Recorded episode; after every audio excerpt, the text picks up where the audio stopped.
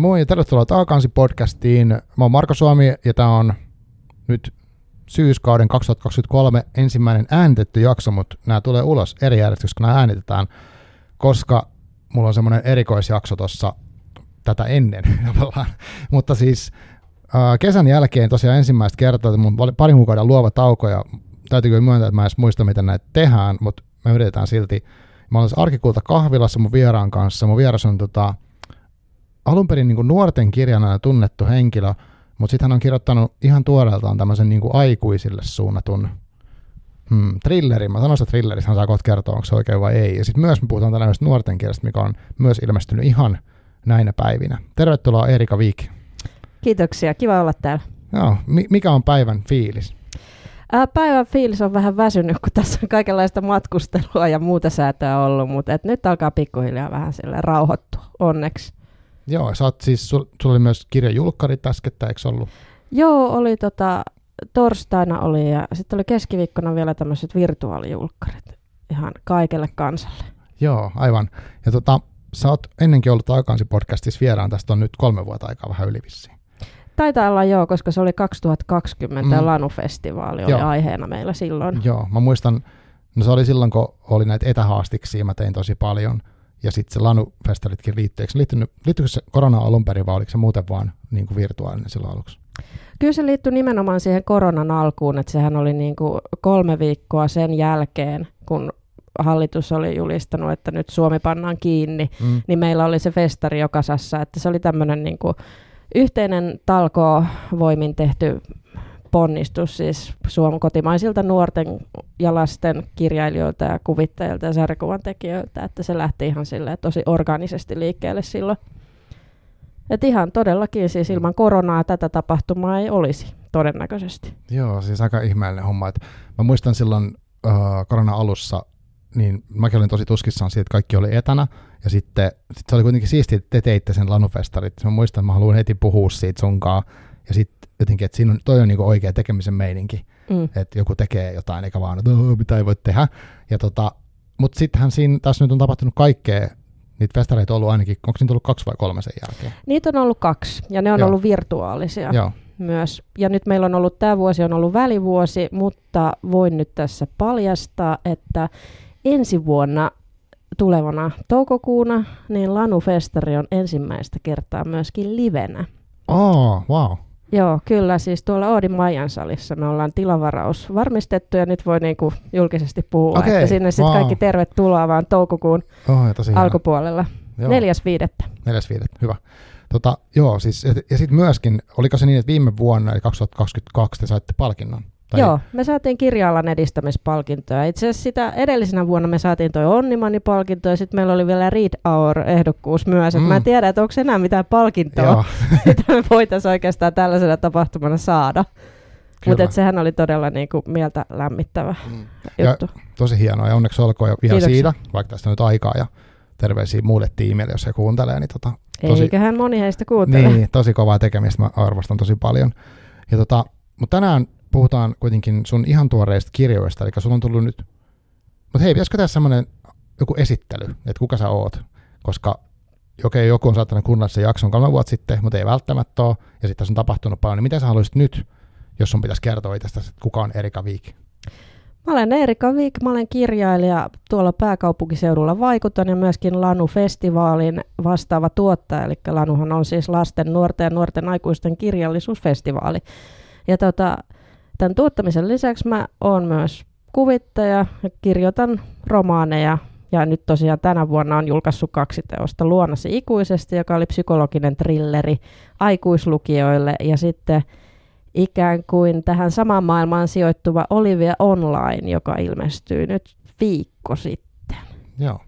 Tota, toimisikohan se, että puhuttaisiin eka tuosta luonnollisesti ikuisesti kirjassa, sitten hypättäisiin jotenkin jollain tosi luontevalla aasinsillan siihen Olivia Tässä on kuule monia aasinsiltoja. Niin, niin, sepä se. Mä voin sitten vaan valita sen sopivan joo, joo. oikean risteyksen, että mistä lähdetään siltoa yli. Kyllä. Mutta joo, siis onnea on, että kirjoistakin vielä on tosi, oliko niin, että luonnollisesti ikuisesti ilmestyi jo keväällä? Niin mun... Joo, se tuli tota huhtikuun puolivälissä. Joo, ja mäkin olen sen tuoreeltaan silloin lukenut, ja sitten tota, nyt luin sen Olivia Onlinein tässä ihan pari päivää sitten.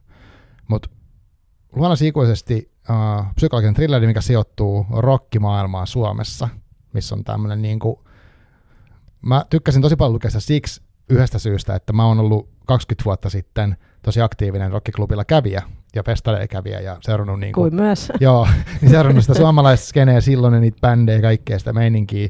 Ja sitten nyt mä en ehkä vähän, vähemmän käy missään keikoilla, mutta jotenkin ne fiilikset, mitä tuossa kirjasta välittyy niin kuin siitä ajasta, kun siinä muistellaan siis, siinä eletään myös tätä päivää, niin kuin about, ja sitten siinä eletään sitä noin 2000-luvun mm. alkuun. Mä, mä voin tarkentaa Mut, mm. sen verran, että tämä tapahtuu siis juuri ennen koronaa. Aivan, joo. Eli siis mä, mun oli tarkoitus sijoittaa se siihen talveen 2019-2020, mutta sitten mä tajusin, että jos mä aion niin kuin jonkinlaisen realismin tason tässä pitää, Jannen maailmassa, niin eihän mä voi pistää sitä koronakevääseen, koska se olisi Jannen kuvioissa muuttanut ihan kaiken. Niin, totta. Ja hänellä, hänellä oli siis niin kuin, hänellä oli jo niin kuin tarpeeksi huolenaiheita ilman Kyllä. sitä koronaakin. Joo, totta. Ihan, ihan sen takia sitten myöskin, niin kuin, tämähän on omistettu tämä kirja heille, jotka mahdollistaa elävän musiikin. Mm. Niin mietin kyllä sitä sen alan tilannetta paljon siinä aikana, kun tätä kirjaa kirjoitin ja varsinkin kun niille muusikoille puhuin että yhdenkin kaverin kanssa niin meillä oli ensimmäinen haastattelu tunti sen jälkeen, kun joulu, hänen koko joulukuunsa oli peruttu. Just. Kaikki, mitä joulukuussa 2020 piti tapahtua, mm, mm. oli ollut se just se tiedotustilaisuus. Niin kyllä siinä sai niinku ihan hyvin konkreettisen tuntuvan, että miten kurja mm. se tilanne oli kaikille niin kuin esiintyville taiteilijoille. Just näin. Se, se oli kyllä jotenkin nyt hurja miettiä sitä kaikkea, mitä tapahtui ja miten paljon meni ihmisiltä töitä ja mm, siis pelkästään aivan. artisteilta, mutta niitä kaikki, jotka tekee siellä taustalla töitä. Niin Joo. Ihan hurjaa. Ja sit mä oon ymmärtänyt, että nyt on vähän niin kuin teknikoista sitten pula, kun niin moni on lähtenyt muihin töihin, kun niitä duuneja ei ole ollut siis Aivan. moneen vuoteen. Joo.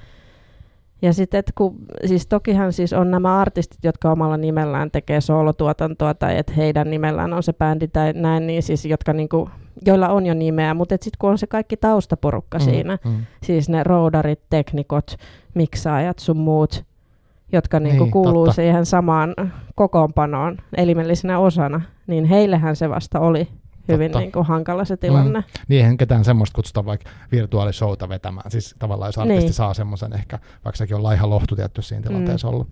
Joo, siis karuja aikoi, mutta ymmärrän tuon, että miksi kirja on sijoitettu siihen kohtaan. Milloin, milloin sä olet kirjoittanut tämän? Siis milloin tämä kirjoitusprosessi on tapahtunut?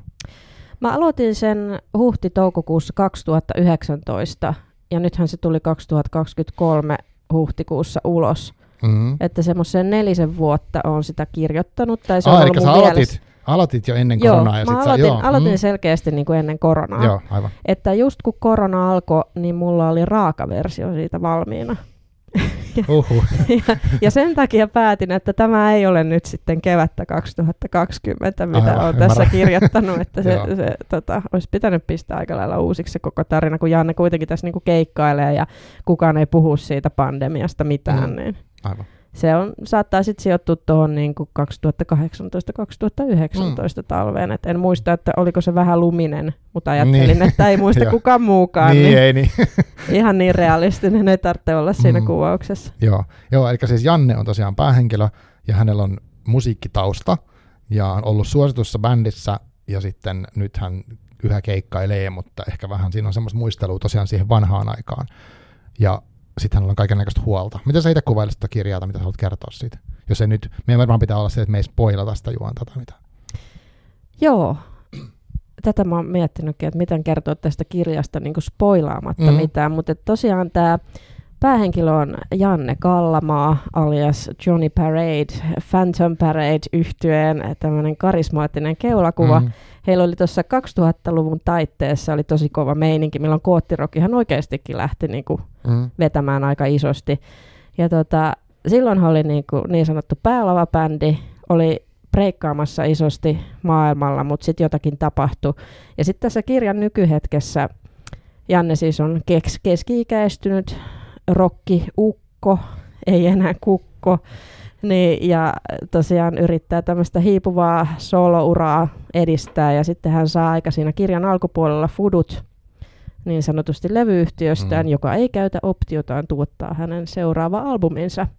Ja Janne tästä vähän menee sijoiltaan, ja samaan aikaan häntä piinaa tämmöinen kasvoton vainoa, ja joka tuntuu tietävän Jannesta hieman liikaa.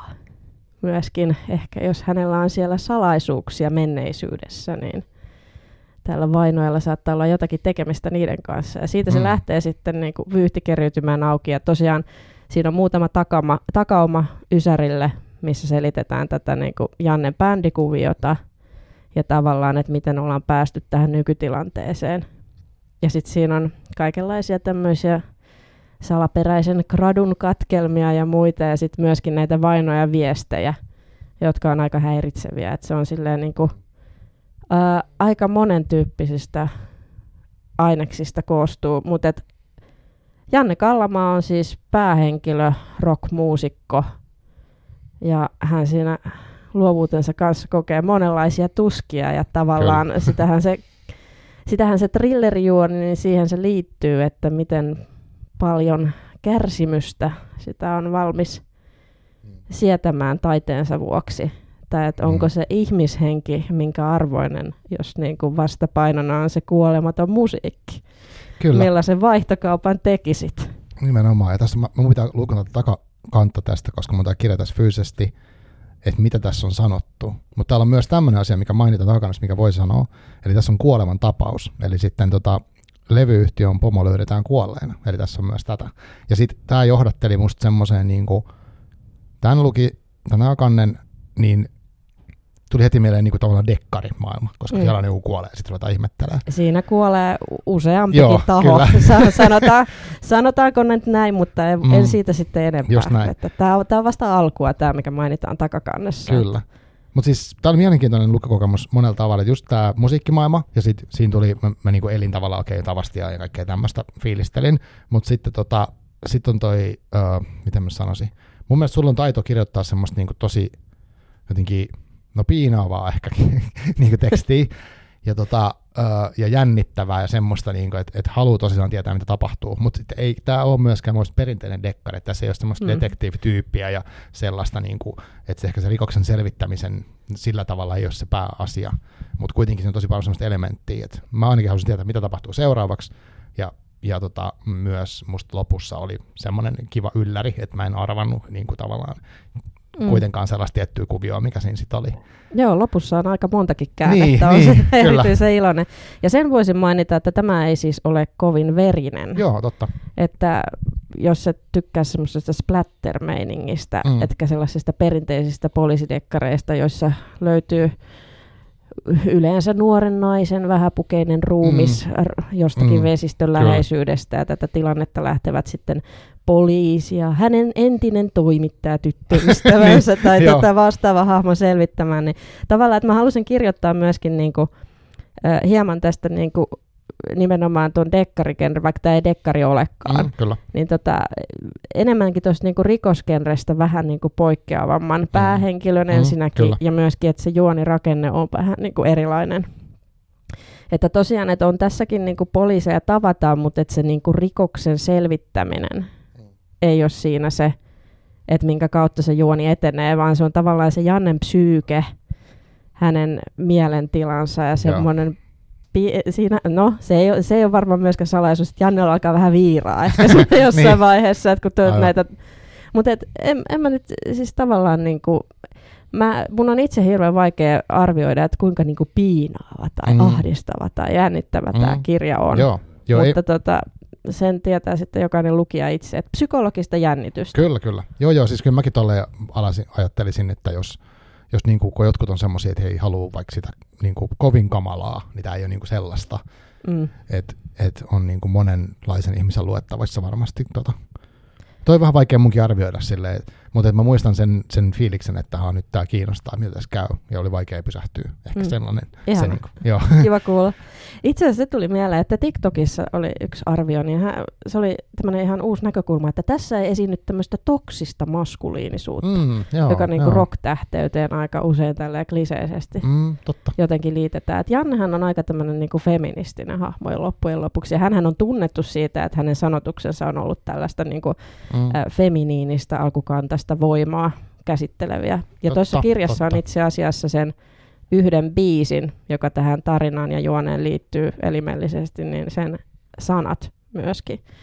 Että sitten kun lukija lukee ne sanat siellä lopussa, niin saattaa ehkä tota, Mm, totta. tulla pieni aavistus, että mitä kauheaa tässä on seuraavaksi tapahtunut, että jos saa tulkita niitä saman tyyliin kuin erät tässä teoksessa. Aivan.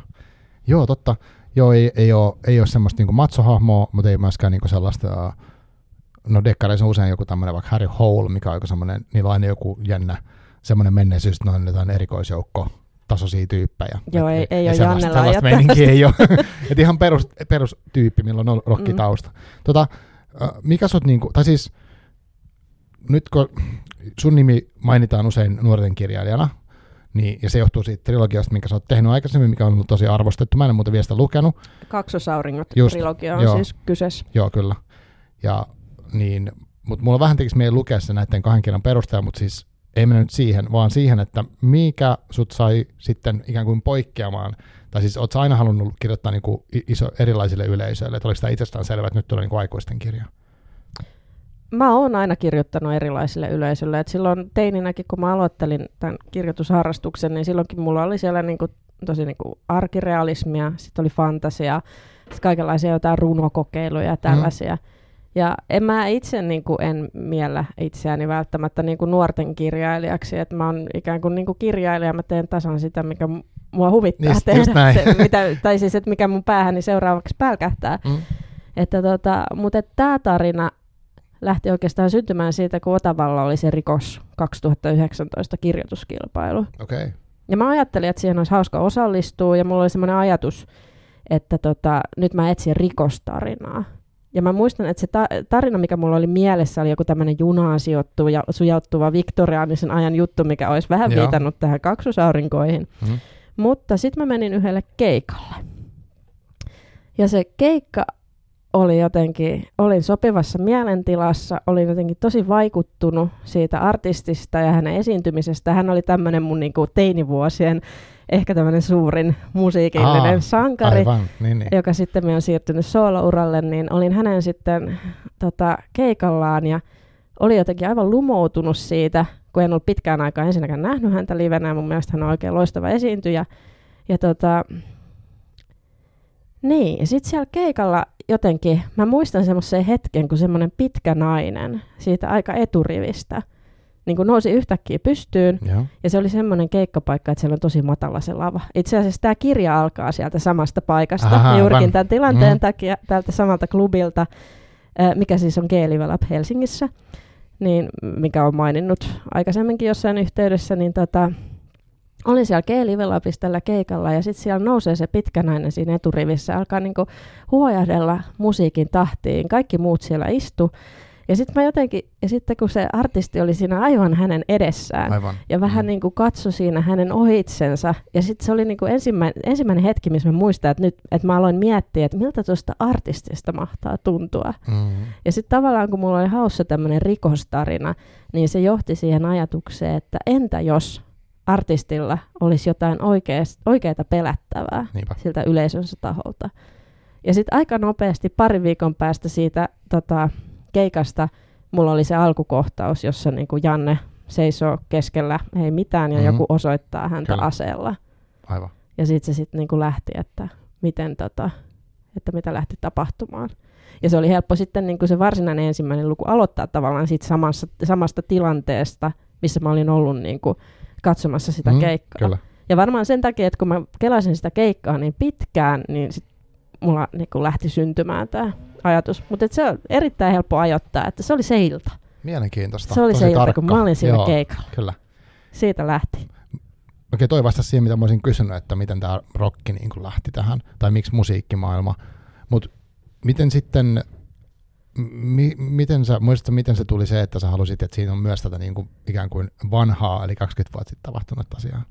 No musta oli niin ihana muistella sitä ysääriä Niin ja kaikkia festareita. Yes. sitä, sitä oli siinä enemmänkin, mutta sitten mä totesin, että no tää nyt on tämmöistä näin. Että mä olin jossain vaiheessa tajusin, että mä oon kirjoittamassa nuorten kirjaa sen kirjan sisälle. Että kun se Aivan. nuori bändi, ne oli niin ihania, lutuisia, Niin, mussukoita, aivan, kaikkia. joo, Mä vaan halusin niinku viettää aikaa niin niiden seurassa, Mhm, mutta mhm. että Ja sitten mä totesin, että ei, että nyt, nyt mä karsin täältä vaan nämä ylimääräiset pois, että siellä on just sen verran, mikä selittää niin kuin Jannen suhteen tähän hänen Kyllä. parhaaseen ystävänsä Aleksiin, Mm. joka oli siis niin kuin saman bändin basisti, ja tavallaan, että mitä Aleksille tapahtui. Just näin. Mutta että joo, se oli, se oli jotenkin itsestään selvää, että halusin niinku tunnelmissa myöskin palata sinne Ysärille. Ja ehkä tällä nyky, Jannen nykyhetkelläkin on sitten tekemistä näiden 90-luvun Mm. tapahtumien kanssa. Että myöskin Mm. niinku, että siinä on joku tämmöinen, no en, en voiko sitä sanoa loopiksi, mutta siis tämmöinen Joo, joo. niinku, eräänlainen yhteys. Joo, siis tosi hauska. Toi, mä luin myös tänä kesänä tuon Vallu Valpion semmoisen elämäkerran, kun onko se minun tieni? Oletko lukenut sen? Mä muistan sen kansikuvan, mutta en Joo. ole lukenut. Se, no se voisi olla sulle itse hauskaa myös, koska siinä on tosi paljon sitä Ysärin 2000-luvun alun musiikki. Joo, silloinhan hän, on, hän hän, hengaili oli se, niin kuin joka paikassa. kaikkien Joo, kanssa. joo. niin tota, hän on varmastikin ollut myös tuon bändin keikalla, ikään kuin, jos oltaisiin samassa universumissa, niin olisi ollut. niin. Mutta mut sitä oli myös kiva, jotenkin hauska, koska mä olin lukenut ton, muistaakseni ennen sitä, sitten mä luin sen kesällä, kun mä löysin sen just, tota, just kirpparilta. Mm. Ja se, se oli kans niinku, silleen, mä pääsin taas siihen samaan maailmaan, ja sitten mä oon katsonut myös vanhoja keikkavideoita nyt tässä YouTubesta, ja mm. Mm. et jotenkin toi nostalgia on toimivaa ja siis sellaista, niinku, että just mun ikäiselle hyvä, hyvä kirja. Joo, 90-luvun loppupuolella ja 2000-luvun alussa niin mä niillä festareilla riakuin Aivan. muiden mukana. Ja se on jotenkin hauskaa, että sitten nämä tota, muusikot, joiden, joita mä oon haastatellut, niin kaksi heistä on Jannen tavoin siis laulajia, kitaristeja, mm. myöskin bändinsä sanoittajia ja säveltäjiä. Aivan. Niin tota, ja he oli tavallaan mulle tämmöisiä niinku rockipuolijumalia vähintäänkin silloin Aivan. Ysärillä, niin Kyllä, kyllä. se oli jotenkin niinku tavallaan todella muikeeta operoida heidän kanssaan, tai siis niinku keskustella heidän kanssaan näistä niinku asioista, että tuli vähän siinä tutustuttuakin, että olen hyvin kiitollinen heistä Joo. kummallekin. kyllä Ja sitten oli myöskin yksi eräs basisti, jota Mm. haastattelin, tota, joka kiertää tämmöiseen isomman suomalaisen metalli-instituution kanssa tuolla okay. maailman lavoja edelleen. Wow, wow. Joo, joo, joo siis kyllä se, mä en niinku tiedä siitä, kun mä tästä kirjasta on puhuttu, että se on taustatettu hyvin tai taustatyö on tehty hyvin ja näin, mutta mä ajattelen siinä sitä, että kun mulle riitti tosi paljon semmoista, ehkä se oli just sitä tavallaan huomaamaton taustatyötä, kun mä luen sitä, niin mä heti on siellä jossain klubilla, että siinä ei ole, mun ei tarvitse niinku tietää yksityiskohtia, mä pystyn kuvittelemaan tosi tarkkaan ja muistelee paljon sellaista, mutta tota, varmaan kuka tahansa, joka on jollain keikalla joskus käynyt, niin pystyy sitten niinku eläytyy. Mutta Mm. oli kiinnostava toinen asetelma, että, että mitä jos artistia uhataan. Mä en tiedä, onko tommosia kirjoja paljon, tai siis ei tule mieleen, että olisin lukenut ja olisinko nähnyt fiktiokaan tämän, tämän tyyppisestä. Onko sulla, tuleeko sulla mieleen? No siis äh, Stephen Kingin se, jossa kirjailija kidnapataan, niin Aa, se oli ainoa, siis mikä mulle Piina. tuli mieleen. Mutta sitä mä en ole Joo. lukenut itse, että en sitten tiedä, että miten se on. Mutta et siis, et kyllä nämä niinku agentuurin ja kustantamoni edustajat, niin he, he oli kanssa sitä mieltä, että eipä ole tullut tällaista tarinaa aikaisemmin Mm, vastaan, että Niinpä. missään ulkomaillakaan. Että kaipa se on sitten, mä uskon, että se on aika, aika uniikki. Joo.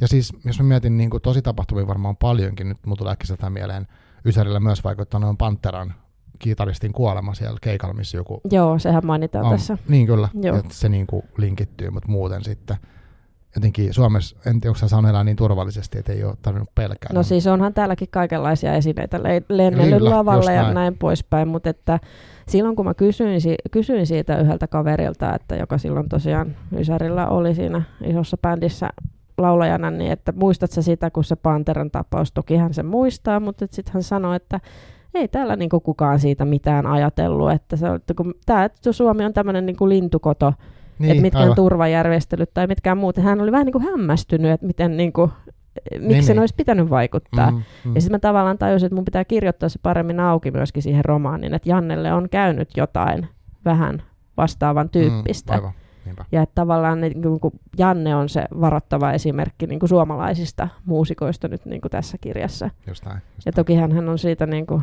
traumatisoitunut aikoinaan, että mikä käy myöskin aika tälleen alkumetreillä selville. Mm, kyllä. Tota, onko sulla, miten sä itse ajattelet, kun sä kirjoitat tuommoista niinku thrilleriä, niin onko sulla joku semmoinen, niinku, mitä mä nyt sanoa, siis Oletko tosi tietoinen siitä, että sä haluat kuljettaa ihmistä jollain tietyllä tavalla pitää sen niin jännityksessä, vai onko se jotenkin vaan niin automaattista? No, tätä kirjaa mä kirjoitin tosi pitkään, varmaan reilu kaksi vuotta vähän niin kuin täyspäiväisesti. Ja siinä aikana ehtii kyllä aika monta skenaariota pyöritellä läpi. Mm. Et mä oon kyllä todella tarkkaan katsonut, että missä mä vihjaan mihin suuntaan ja mitkä ne on ne niin kuin hämäykset ja mitä mä haluan, mm. että lukija ajattelee just tässä Aivan. kohdassa. Eli sä oot tietoinen. Joo, olen, olen hyvin tietoinen siitä ja myöskin olen yrittänyt parhaan, että juonessa olisi mitään tämmöisiä porsaareikiä niin kuin näiden asioiden suhteen. Joo. Et mielestäni on onnistunut siinäkin aika hyvin, koska tosiaan olen miettinyt tätä hyvin pitkään, mutta et silleen, että Eka kertaa, jos mä kirjoitan jotain tuommoista, niin en mä sitä paljon mieti, että mun pitää vaan mm. päästä niin kuin alusta sinne loppukohtaukseen, mitkä mm. on yleensä ne asiat, mitkä on mulla mielessä. Mutta tietty tämä thrilleriskene, niin se va- vaatii niitä koukkuja. Niin just, aivan. Ja sitten vetoa niin kuin eri suuntiin. Et se, se, oli, se oli vähän semmoinen juttu, että mitä mun piti tässä niin kuin opetella myöskin okay. tässä tehdessä. Et en mä, mä en ole aikaisemmin yrittänyt kirjoittaa psykologista thrilleriä. Et mä luulen, että se on yksi niistä syistä, että siitä tuli ehkä aika erikoinenkin psykologinen trilleri. Mutta se, se niinku, nyt se, mä luulen, että se thrilleriskene, tai tavallaan se, että miten tuommoista niinku piinaavaa, Just se. harhaan mm. johtavaa, joo, joo, ajoittain joo. harhaan johtavaa jännitystä rakennetaan. Niin nyt kun on saanut sitä lukijapalautetta, niin tietää vähän, että missä kohtaa on sitten onnistunut hyvin. Mm. Minkä tätä on otettu vastaan? Onko se niinku, onks, onks joku yllättänyt tai onko esimerkiksi muusikkopiireissä niinku luettu tai miten se on mennyt? No mulla siis kaikki nämä muusikot, joita olen haastatellut, on, ovat saaneet tämän kirjan. Yksi heistä tiedän varmuudella, että hän on sen lukenut, koska hän mm. toimi tämän kirjan esilukijana Aivan. ennen kuin se meni painoon. Joo, että hän luki hieno. silloin ö, viime syksynä vähän semmoisen raaimman version. Joo. Ja mä muistan, kun mä silloin sanoin hänelle, että kun meillä oli semmoinen pitkä Zoom-palaveri, niin mä sanoin, että, niin kuin, että älä kerro mulle, mitä mieltä sä oot siitä. Okay. Et, niin kuin, mä en, mä en, niin kuin, mä en halua tietää, ainakaan tässä vaiheessa. Ja nyt ehkä sitten, kun hänet tapaan, niin tota, mm. kysyn uudestaan. Mutta mulla, oli, mulla oli silloin silleen, että, niin kuin, että ehkä, että jos, jos hän on aika suorapuheinen ihminen, niin mä ajattelin, että, sillä, että joo, joo. En, en halua, että nuoruuteni sankari teilaa tämän täysin. Siis Aivan, siis ei joo. siltä nyt vaikuttanut, mm. mutta hän oli vaan silleen, että no okei, okay, okei, okay. että hänen mielestään siellä ei ollut mitään niin kuin muusikon, muusikon ammattiin liittyvää, että mikä olisi mm. jotenkin väärin. Aivan, aivan. Niin, että sä käytit tavallaan sellaisessa mielessä häntä. Että joo, niin, siis joo. Hän, hän luki sen ihan siinä mielessä, joo, että jos hyvä. mä oon siellä niin kuin kirjoittanut jotain outoja asioita, esimerkiksi jonkun instrumentin soittamisesta, niin tota, sit, sitten pystytään korjaamaan. Mm. Että et tavallaan että mä halusin varmistaa, että se Janne toimii ammattimaisesti silloin, kun se tekee sitä musiikkia tai on joo, niinku joo, sen bisneksen kanssa tekemisessä. Et vaikka nyt musiikin tekeminen ei tietenkään ole tämän kirjan aihe, ja se on ikään kuin vaan, se musiikkimaailma on siinä niinku kulissina mm. ja taustana, niin siellä on ihan oikeaa tietoa myös. Kyllä, joo, joo. joo se, se varmaan on se, niin kuin mikä on, tai on tosi tärkeää niin kuin että kun lukee jotain, ei jos sattuisi tietää jostain alasta, ja sitten siellä olisi joku semmoinen, mikä olisi ihan hassua, niin sitten mm. se jäisi vaivaamaan. Mutta sitten kun se on hyvin tehty, niin sitä ei niinku edes huomaa, että okei, tämä vaan toimii. Siis yhden, yhden olen tämmöisen rockipoliisin henkisen huomautuksen saanut, mutta vain yhden. Okay. Ruisrokkia ei sanottu ruissiksi vielä vuonna 2001. Aa. Tämä nimikulma vakiintui käyttöön vasta 2010. Loistavaa, mutta on just hyvä. siis, et, mä tulin hyvin iloiseksi tästä palautteesta, mm, että jos tämä on ainoa, ainoa, mitä hän on löytänyt, niin vähänkö mä oon onnistunut hyvin. Mm. Ja myöskin tota Hesari-kriitikko kaveri, jolla on sama nimi kuin rumpanentisellä päätoimittajalla mm. käsittääkseni, saattavat olla sama kaveri, niin mm. hänkin oli jotenkin niin kuin hämmästynyt siitä, että miten täältä ei niin kuin löytynyt näitä Aivan. virheitä, kun mm. hän oli ehkä odottanut.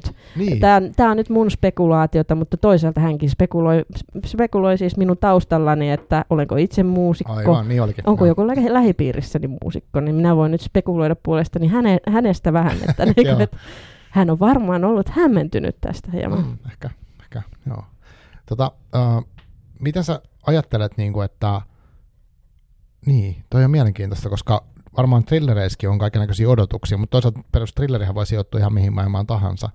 Eikö sulle tästä semmoinen fiilis, että haluaisi kirjoittaa lisää thrillereitä? Joo, on mulla yksi työn allakin. Se vasta härö onkin. Okei. Okay. se, se, se, oli tota, erään tulevan esikoiskirjailijan kanssa juttelin, hän, hän tätä teos, tulevaa teostaan kutsui nimellä Grim Hygge. Okei. Niin mä luulen, että tämä voisi mennä kanssa Grim-hykke-osastolle, jos tämä. Grim voi olla jotain muutakin kuin fantasiaa. Tosi, toi kuulostaa erittäin hyvältä. Joo. Tämä on siis semmoista niinku splatteria ja kotoilua. Niin. Joo, joo, joo.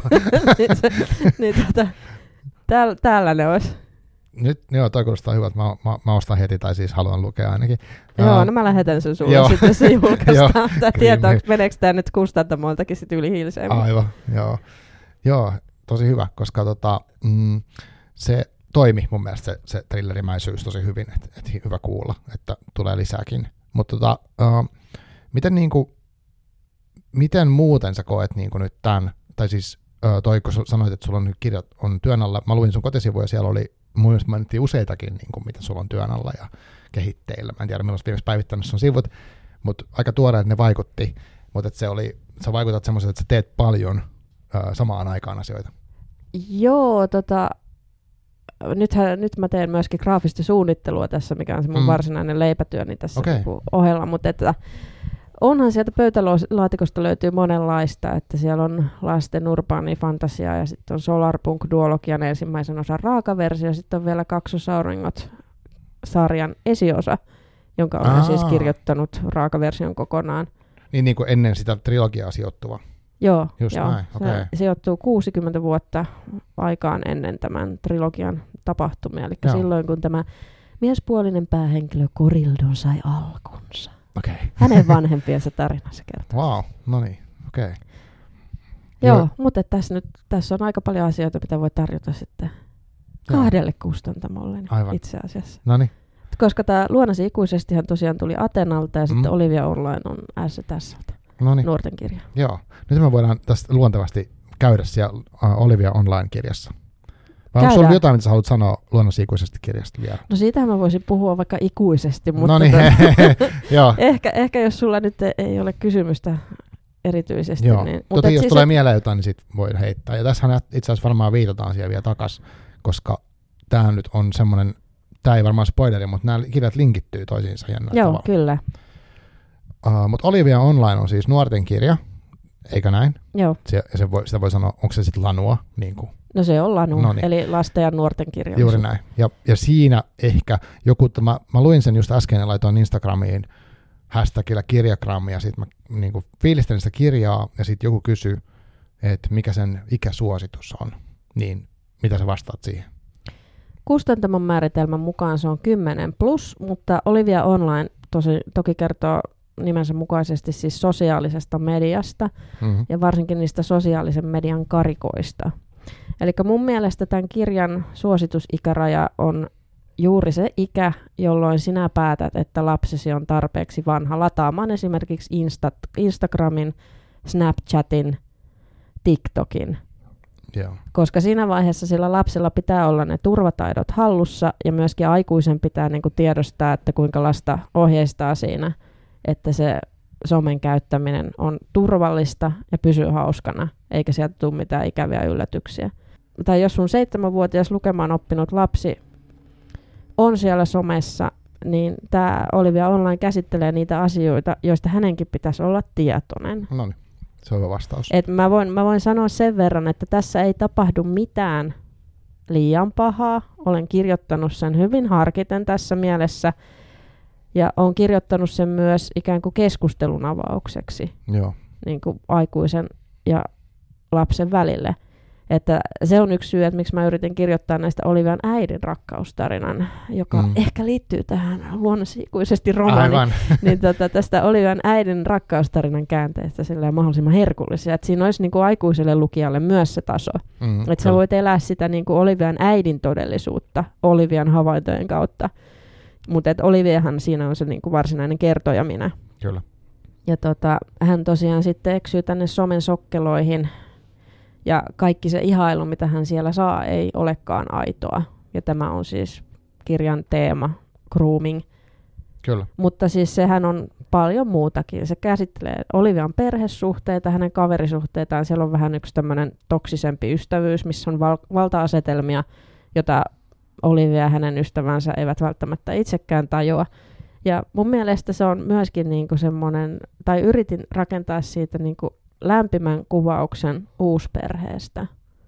Eli Olivian maailmahan mullistuu, kun äiti alkaa tapailla uutta miestä, jolla on pieni kolmivuotias tyttö. Ja he tulee Olivian elämään, ja Olivia ei sitä hyväksy, koska Olivia on isin tyttö, ja hän yhä toivoo, että isi ja äiti vielä löytäisi sen yhteyden väliltään. Kyllä, siinä on, siinä on musta tosi hienosti kuvattu se, miten se Olivia kokee sen tosi turvattomaksi sen uuden henkilön siinä ja just se semmoinen tragedia, että hän, mm. hän toivoisi, että se vanha perhe voisi jotenkin palata. Ja myöhemmin kirjassa selvii sitä syytä myös, miksi se ei niin kuin ehkä ole mahdollista tai näin, mutta se, se avataan. Mutta se hienosti se on niin kuin sen, tavallaan sen lapsen tai nuoren näkökulmasta mm.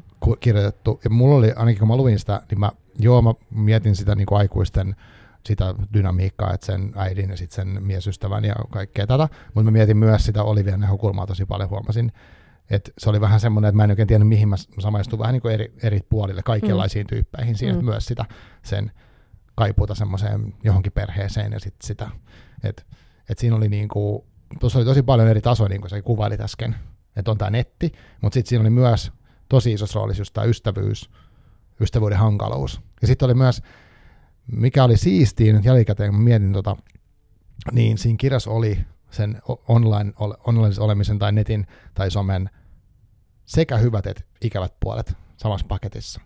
Aivan. Tai siis siinä oli sitä harmaan sävyä niin kuin erilaista. Että siinä Enpä oli tullut itse ajatelleksikaan tätä, mutta siis juuri niinhän mm, se on. Siis joo. Olivialla on myös hyviä aitoja ystävyyksiä siellä netissä. Joo, mitä joo. on ihan oikeastikin toki niin kuin lapsilla ja nuorilla varmasti mm. se valtaosa, mutta sitten siellä on muutama mätähedelmä saattaa. Niin, niin, kyllä. Ja siis mun mielestä se on vaan tosi hyvä huomio, tai siis semmoinen hyvä asia olla, että niin kuin oikeasti, kun mäkin olen miettinyt monesti somesta, että se on ihan persissä, mä inhoan sitä, mä haluaisin pois sieltä, mä en niin kuin, missään tekemisessä sen kanssa, ja samaan aikaan mä en ikinä olisi pystynyt vaikka podcastia moni mun duunei tekee ilman sitä, mä oon aitoja ihmissuhteita luonut ja semmoisia hyviä kohtaamisia, Aivan. Niin kuin saanut somen kautta ja jatkuvasti mm. tulee. Ja siis niin kuin, ei mekään oltaisi tutustuttu ilman sosiaalista mediaa. Ei, ei oltaisi kyllä. Jotenkin se, että se kaikki on läsnä siellä, se hyvä ja huono ja ikävä ja paha, mutta mut tota, se on musta hienoa, että se on siinä kirjassa silleen, niin kuin se on moniulotteinen se mm. niin kuin ihmisten toiminta.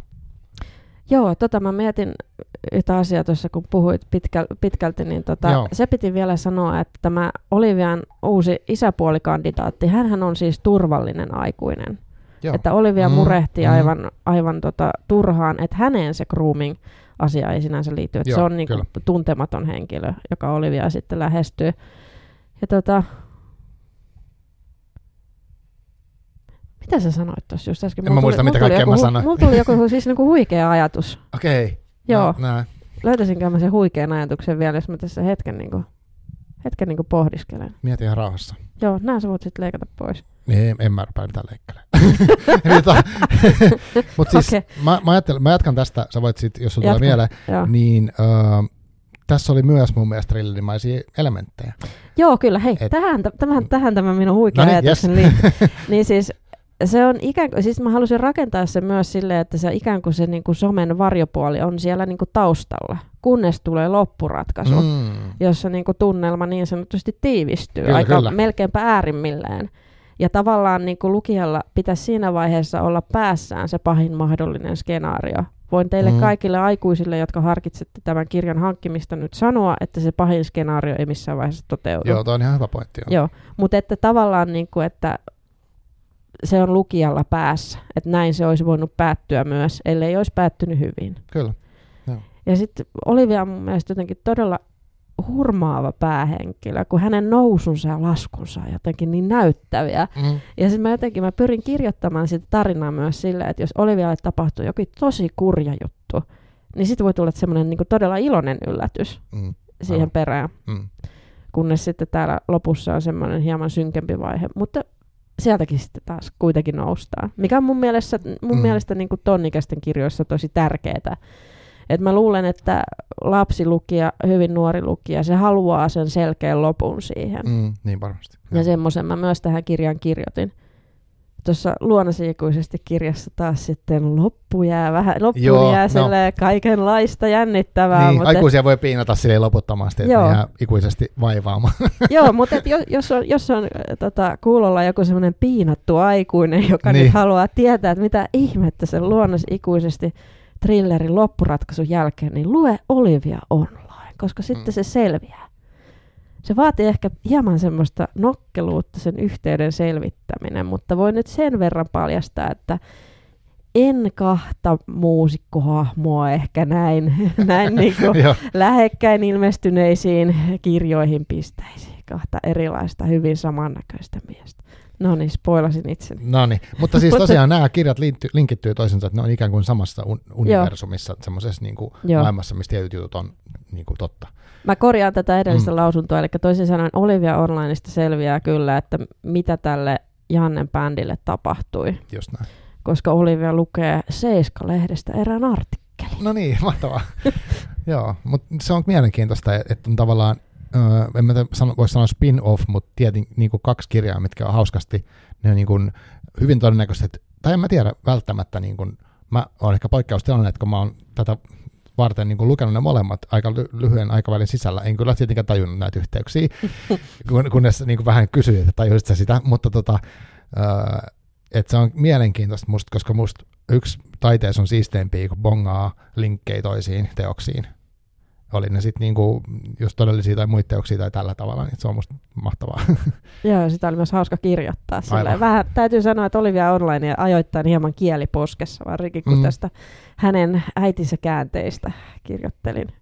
Aivan. Mutta tota, se, mikä siinä myös, mä haluaisin sanoa Olivia Onlineista, niin okei, no siinä on toinenkin kohta mun mielestä siitä loppu, lopun lisäksi, niin on toinenkin todella jännittävä kohtaus. Mä en sano, mikä se on. Mä voin kertoa vaikka haastiksen jälkeen sulle, mitä mä tarkoitan, mutta semmoinen, missä mulla ainakin tuli niinku ihan semmoinen, että, että voi ei, mitä tässä käy. Mä luulen, että mä tiedän, Joo. mitä se tarkoittaa, että mä voin Joo. sanoa, että mä aina oon itkenyt, kun mä oon sitä editoinut. Joo, joo. Katsotaan, onko se sama. Katsotaan, Joo. lopuksi vielä vaihtaa. Joo, nyt tämmönen, tämmönen hirveä tiiseri tähän Niin, no, jätetään Mutta se, kuulijalle. se, kun mä luin, niin mun sykä niinku, niinku, oli kyllä paik- siis paha paikka. Mutta, Joo. mutta tota, mm, se, että siinä kirjassa on siis semmoista tavallista elämää. Että niinku Mm. sellaista hyvin, siinä on niinku tavallaan arkea, että siinä on tavallaan draamaa, on, on tietenkin se, että on se uusi perhe ja kaikki se, mitä siihen sopeudutaan. Ja, mutta ne on semmoisia niinku ihmisen kokoisia asioita, mitä siinä tapahtuu. Että et siinä ei ole niinku mitään ns. överiä, vaan ne on niinku hyvin tästä maailmasta, että ollaan kavereiden kanssa, tehdään asioita, ää, niin kuin on jotain iltamenoa vanhempien kanssa. Si- Siis se on jotenkin, Mm. niin kuin, mun mielestä on niin kuin mahtavaa lukea sitä semmoista niin kuin arke- arkea. Niin, ehkä se oli sen takia myöskin tosi helppo kirja kirjoittaa, että se vähän niin kuin syntyi silleen hihasta ravistamalla. Mm. Meni niin nopeasti, että en oikein edes muista siitä mitään. Okei, okay. Mutta että tota, mähän kirjoitin tätä siis niin kuin luonnasi-ikuisesti ohessa silleen niin kuin pari viikkoa silloin tällöin. ah, okei. Okay. Että tota, se ei ollut semmoinen niin kuin pidempi yhtenäinen prosessi, mutta toisaalta tämä tarina on tässä niin kuin hirveän selkeä, Mm, tai selkein niin kuin minun tarinoistani, että toi luonnollisesti ikuisesti, kun se on psykologinen thrilleri, niin se on kaikenlaista niin kuin twistiä matkan varrella, mutta Olivia Online etenee sille aika suoraviivaisesti. Joo, kyllä. Ja se oli kauhean ihana jotenkin kirjoittaa siitä Olivian arjesta ja si- niistä törmäyksistä äidin ja uuden miesystävän kanssa ja niistä Olivian omista ajatuksista, kun se on Mm. tavallaan ehkä se niin kuin tavallisuudessa oli se sen, sen voima. Kyllä. Joo, ja sitten se kaikki, mikä niinku mi- liittyy niihin ystävyyssuhteisiin, se jännittäminen, että mitäköhän jossain ystävyystilanteessa käy seuraavaksi. Mm. Niin ne oli jotenkin semmoisia niinku, mun mielestä kien- kiinnostavia, että siinä saatiin hyvin se fiilis, että no siis mä oon niin vanha, mä en muista oikeasti enää, mitä mä koin nuorena, mutta kun mä pääsen siihen fiilikseen, että on joku vaikka menossa kouluun, sitten joku juttu jännittää, niin semmoisia flashbackkejä tuli, että niin kuin aikuislukijalle se oli musta kiinnostavaa. Mm. Niin, mä yritin tätä vähän niin kuin kirjoittaa silleen, kun Pixarin animaatiot on tehty, että aikuinen siellä voi nauraa vähän eri asioille kuin mitä se nuori lukija Mm. todennäköisesti Kyllä. tajuaa välttämättä. Ja sitten siellä on semmoisia varmaan juttuja kanssa, että mitä aikuisetkaan ei välttämättä niitä tajua. Niin. Mm. Niin tota, tosiaan mulla oli tässä nuori esilukija SZSn TET-harjoittelija, joka Aa. itse har- harrastaa aktiivisesti tanssia myös. Niin Aivan. hänelle, vielä, Mm. hänelle vielä kiitos näin erikseen, että häneltä sain hyviä niin kuin, Mm. neuvoja tämän Olivian tanssiharrastuksen suhteen. Joo. Miten muuten tota, tommonen niinku, mit, mitä sä ajattelet, kun nyt tuossa puhuttiin tuosta luonsi ikuisesti, niin tavallaan siinä, mikä oli tärkeää, että et vaikka sä niinku että sä haluat, että se on autenttinen se musi- musiikkimaailma niin kuin sillä tasolla, että se on uskottava, Mm. niin miten sä, miten sä hyppäät niin kuin nuoreen maailmaan? Tai pitääkö sun jotenkin hypätä sinne? Tai mitä sä niin kuin ajattelet, kun sä kirjoitat nuoren ihmisen niin kuin elämää? No siis minähän olen ikuinen teini varmaan henkisesti. No, no en, en nyt siis, eiköhän me kaikki olla jollain tasolla, no, niin mutta just, että, niinpä. ää, luin omia päiväkirjojani Aa. Okay. se, niiltä ajoilta. Ne oli varsin informatiivisia. Ky- siis kyllä siinä, kyllä siinä niinku muistaa taas, että mitkä jutut oli tärkeitä. Mm, toi, että siis tavallaan se, että äh, mä olin ehkä semmoinen teini, että mä en kauheasti kuitenkaan miettinyt, että mitä muut musta ajattelee. Että mä olin sillä lailla vähän niin kuin outo. Mä jotenkin sanoin itselleni, että mä oon taiteilija, kun mä osaisin piirtää hyvin. No Ja niin, se, se, aivan. niinku, se niinku silleen tavallaan niinku, eh, pelasti kaiken. Että mä pystyn aina ajattelemaan, että minä olen taiteilija. Niin Minä, Mm. voin, minä voin toimia vähän eri lailla kuin nämä muut. Okay. Mutta että tota, niin, se jotenkin omien päiväkirjojen kautta pääsi aika hyvin sinne Olivian maailmaan. Mutta sitten jossain vaiheessa mä olin vähän niinku huolissani siitä, että onko tämä kuitenkin niinku liian aikuisen katseet, niinku, että loukkaantuuko ne varhaisteinit siitä, että mä kirjoitan ne niinku ikään kuin sellaisina kuin ne on. Niin justi. Että pitäisikö mun kirjoittaa ne jotenkin niinku paljon fiksummiksi kuin ne on. Mm. Et mun mielestä Olivia on aika semmoinen, niinku, mitä, mitä mä nyt koen, että 12-vuotiaat on, että hän on Mm. hyvin terävä ajoittaja, mutta sitten mm. siellä on se lapsi vielä aika pinnassa. Niin just. Aivan. Lapsi, joka voi niinku harhautua ehkä niinku toivomaan liikoja tai uskomaan mm. vääriä Niin just. asioita. Ja Olivia on niinku todella haavoittuvainen, että vaikka hän on se turvallinen arki siellä Hyvinkäällä, jossa olemme tälläkin Aivan. hetkellä. Niin totta. Ai niin, sitä piti sanoa. Joo, mun piti sanoa myös, että siinähän pari kohtausta tapahtuu tuon viereisen koulun pihalla. Kyllä. Kyllä. Siis noin sadan metrin päässä mm. ehkä tästä on Olivia istunut pyörätelineillä Joo, sitä oli, Venlan kanssa. joo, se oli tosi kiva, koska mehän siis ollaan tällä hetkelläkin Hyvinkäältä Arkikulta kahvilla yläkerrassa, ja tota, tästä näkee itse asiassa tyyliin sinne, mistä, missä tämä tapahtuu. Joo, että tota, et, et se oli hauska myös, siellä mainitaan Hyvinkään paikka, kun mähän on siis itse kotoisin, niin kun mä, tää on tuttu kaupunki, niin joo se oli samoin. kiva. Joo, ja se loppu draama tapahtuu tietyllä alueella, ja siis kaikkea semmoista, niin se oli niinku kans ehkä lisä semmoinen immersio. Joo. Joo, täällä voi lähteä Olivia online-kierrokselle. Hyvinkään, Hyvinkään aika pieni paikka, että ei, ei niinku tarvi kovin pitkään Mm, harhailla. Mm. Totta, joo voisi tehdä. Tota, um, mitä sanoa? Niin, ootko kuullut tästä? Nyt kun on siis ihan, eikö ole ihan, ihan just näinä Joo, päivinä ilmestynyt, että ei päivinä. hirveän kauan ollut. Ö, viikko sitten No niin, oli virallinen julkaisupäivä. niin ootko kerinyt kuulla vielä nuorilta lukijoilta mitään palautteita? No nuorilta lukijoilta ei ole tullut vielä palautetta, mutta eräältä äitilukijalta tuli tuossa mm. Mm. juuri, että kiitos siitä, että tällainen kirja on olemassa. Itse asiassa mm. se Mm. on palaute, minkä mä oon saanut jo useampaan kertaan, Oho, että niin, kun ei tällaista kirjaa ilmeisesti ole sitten kirjoitettu ainakaan lähivuosina tolle ikäryhmälle. mitä tarkoittaa tollaista kirjaa? No, että se on grooming on se, Aihepiiri. Aivan, joo. Ja että siinä sitten joku nuori tyttö tähän lankeaa ja että se on sen nuoren Mhm. mm-hmm. itsensä näkökulmasta. Että on varmasti tuossa aikuisten dekkaripuolella on käytetty tämmöisiä juonia, mutta sitten niin kuin, mä luulen, että toi Olivia Online on siinä arkisuudessaan ja suoruudessaan on se asia niin kuin tavallaan, että mistä se kiitos on tullut. Niinpä, joo. Et siinä on se turvallinen arki, mutta sitten siinä niinku, aika kaartelematta niinku näytetään tavallaan se, niinku, että, että miten, miksi niin pääsi käymään, että Olivia toimi hölmösti sitten lopulta. Et mi- mitkä ne oli ne kaikki palikat, jotka, ne, ne vääränlaiset sattumat, jotka tapahtu, että päädytään siihen loppukohtaukseen. Aivan. Joo, siis toi on tosi tärkeä, koska se grooming on semmoinen ilmiö, mikä ei ole missään jossain vaan tuolla, vaan se on tässä arjessa, tai siis Niin, läsnä niin kuin kaikkien niin. ihmisten elämässä periaatteessa, tai siis sillä tavalla vois, voisi olla. Niin, Joo, se on hyvä tiedostaa. Joo, ja sitten sitä kun miettii, että miten sitten, että jos sä oot niin kuin nuori lapsi, sulla ei ole mitään kokemusta tollasseesta, tai sitten sä oot vähän epävarma, sitten joku aikuinen osoittaa sua kohtaa huomiota, mitä sä et Mm. mm. ehkä saa Kyllä. siinä sun arjessa, kehuu sua, että kuinka sä oot niin kuin niin tavallaan, että jos sillä lapsella ei ole sitä tietoa, että se ei välttämättä ole aitoa nyt se ihailu, tai että siinä on jotain sellaista, mikä ei ole laillista, Just näin. niin siis että ei me aikuiset, me ei, voida, ei me aikuiset voida niin kuin vältellä vakavista, vaikeista aiheista puhumista sen takia, että meistä itsessä se tuntuu pahalta. Mm. Että se ei tavallaan voi se meidän hiljaisuus johtaa siihen, että jollain nuorella ei ole sitä tärkeää tietoa, jonka avulla hän pystyy toimimaan semmoisessa tilanteessa. Ja nyt itse asiassa, kun tästä tuli puhe, niin haluaisin Joo, vinkata semmoisesta nettivihjepalvelusta, Joo, joka on siis Pelastava, Pelastakaa lapset ryn ylläpitävä verkkopalvelu, missä voi siis ilmoittaa epäilystä, että johonkin lapseen tai nuoreen on kohdistunut häirintää. Ja lapsi tai nuori voi itse myös ilmoittaa siitä sen saman palvelun kautta. Että siellä on aivan niin kuin lapsille ja nuorille räätälöity okay, sivusto, missä puhutellaan sitä nuorta suoraan. Että miksi on tärkeää, että sä nyt teet tämän. Ja suojelet myöskin niitä muita nuoria. Koska siis tämä Olivia Onlinein taustatutkimus niin on ollut hiukan synkkää, kun mä oon lukenut mm. niitä uutisointeja, että millaisia tuomioita ne rikolliset on saanut. Joo, aivan. Ja jotenkin se tuntuu siltä, että nehän toimii käsittääkseni se, sen perusteella, mitä mä oon lukenut, niin samaan tyyliin kuin useimmat verkkohuijarit. Eli Joo. Lähestyy vaan mahdollisimman monia ja katsoo, että kuka jää koukkuun.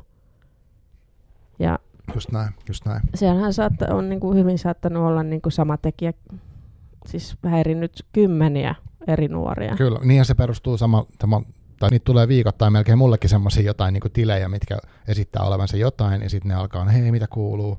Joo, sellaista. joo. Se ja on sitten joskus mä testasin, mä vastasin muutamiin kysymyksiin, Mm. että mihin se sitten niinku menee. Että et sitten sit yritetään saada mut ehkä klikkaamaan jotain osoitetta tai jotenkin. Mutta semmoinen saman tyylinen, että kehutaan jotain, ja sitten tota, pitäisikö sun niinku, Mm. mutta se, sen niinku, ne on tehty niin kökösti, että kyllä se niinku näkee, että tämä ei tietenkään oikea Joo. ihminen ollenkaan. Mutta jos, jos mitenkään ei ole sitä tietoa, jos olisi lapsena tullut niinku mullekin vaikka tollasta, niin en mä olisi niinku tajunnut mitään. Että varmasti olisi mennyt läpi. Tai olisi ollut tosi vaikea niinku tajuta. Niinpä, ja sitten mä itse asiassa silloin kun mä olin teini, niin joskus 14-15-vuotiaana, niin silloin mentiin kirjastoon chatroomeihin Aa, chattailemaan niin, niin kuin nettiin. nettiin. Joo, Joo. kun kotona ei ollut nettiä, niin mentiin kirjastoon. Ja sitten siellä, jos oli joku mielenkiintoinen tyyppi, niin sovittiin niinku aika vaikka seuraavalla viikolla, että ollaan taas siellä samassa chatroomissa. Mhm, mhm. Ja sitten kun sitä on vanhemmiten miettinyt, että keiden, minkä, minkälaisten tyyppien kanssa sielläkin niinku jutteli, ja ihan sel, ilmiselvästi jotkut Joo. niistä oli aikuisia ihmisiä. Ja tavallaan niinku, ystäviä voi olla eri ikäisiä, mutta mm-hmm. Mhm, Kyllä, kyllä. miksi ketään keski-ikäistä kiinnostaisi jonkun tuntemattoman niinku, nuoren tytön seurustelusuhteet esimerkiksi, tai elämä, tai onko Kyllä. sillä poikaystävää, Mm, missä mm. se asuu, mitä ei ikinä Juuri kannata näin, kertoa, juuri mikä näin. jokaisen lapsen pitäisi tajuta. Mhm. Niin tavallaan, että onhan sitä niin kuin ollut silloin jo. On, ja sitten totakin, äh, siis uh, mä oon sen ikäinen, että kun mä olin teini tai varhaisteini, niin oli semmoinen niin kuin, oli ensinnäkin lankapuhelimia, mikä on vaikea ehkä nykyään tajuta, ja sitten sit soitettiin semmoiseen tiettyyn numeroon, se oli niin kuin semmoinen chatti, mutta siellä puhuttiin ääneen, että sun saattoi soittaa niin kuin monta eri ihmistä eri puolilla, että Suomeen niin kuin vaan semmoiseen jutteluchattiin, niin siellä oli usein nuoria ihmisiä, mutta sitten siellä oli semmoisia niin kuin hönkiviä ukkoja, niin kuin vanhoja Joo, miehiä. joo. Ja tämä on just ennen nettiä. Tietenkin silloin se on helppo tajuta, että tämä on vanhempi, se kuulee heti äänestä. Mm. Mutta sitten niin heti kun se menee nettiin, niin sehän muuttuu täysin, että sä voit olla mikä tahansa, voit olla vaikka koira. Mikä, niin kuin siis silleen, että Mm. et, joo, vanha ilmiö ja ikävä kyllä sit nykyään, kun just jos puhut TikTokista, niin tosi nuorethan käyttää näitä tietenkin näitä palveluita ilman, että Joo. vanhemmat välttämättä edes tietää. Niin sitten siellä on ne samat, samat vanhat ukot siellä. Mm. Pääasin ukat varmastikin tekemässä tätä. Niin, mutta ei voi sanoa, että vain ukot. Ei, Et ei, se on, se on siis- ehkä, että No ihmiset, Niin. vanhemmat ihmiset, jotka haluaa käyttää hyväksi jollain tavalla näitä nuoria, koska ne ei ymmärrä omaa parastaan vielä. Ja voi olla niin kuin herkäs hetkessä, jolloin niitä pystyy niin hyödyntämään. Mm. Se, on, se on hirveä ilmiö ja tota, mä haluaisin aina vaan tehdä jotain ikävää niille ihmisille, mutta se, se ei mm. Mm. katoa, että se on, sä oot oikea siinä, että se valistaa siis, mitä voi tehdä, niin Mm. olla tietoinen, että tuollaista tehdään. Niin, ja sitten pitää ilmoittaa, siis se on hyvin Mm, helppoa kyllä. esimerkiksi sen nettivihjepalvelun kautta, että sä voit ää, näyttökaappauksen lähettää sinne, ja sulla tarvii tosiaan olla pelkästään vain epäily siitä. Just että Se on tosi tässä- hyvä, että se on tuolla tasolla, epämääräistä.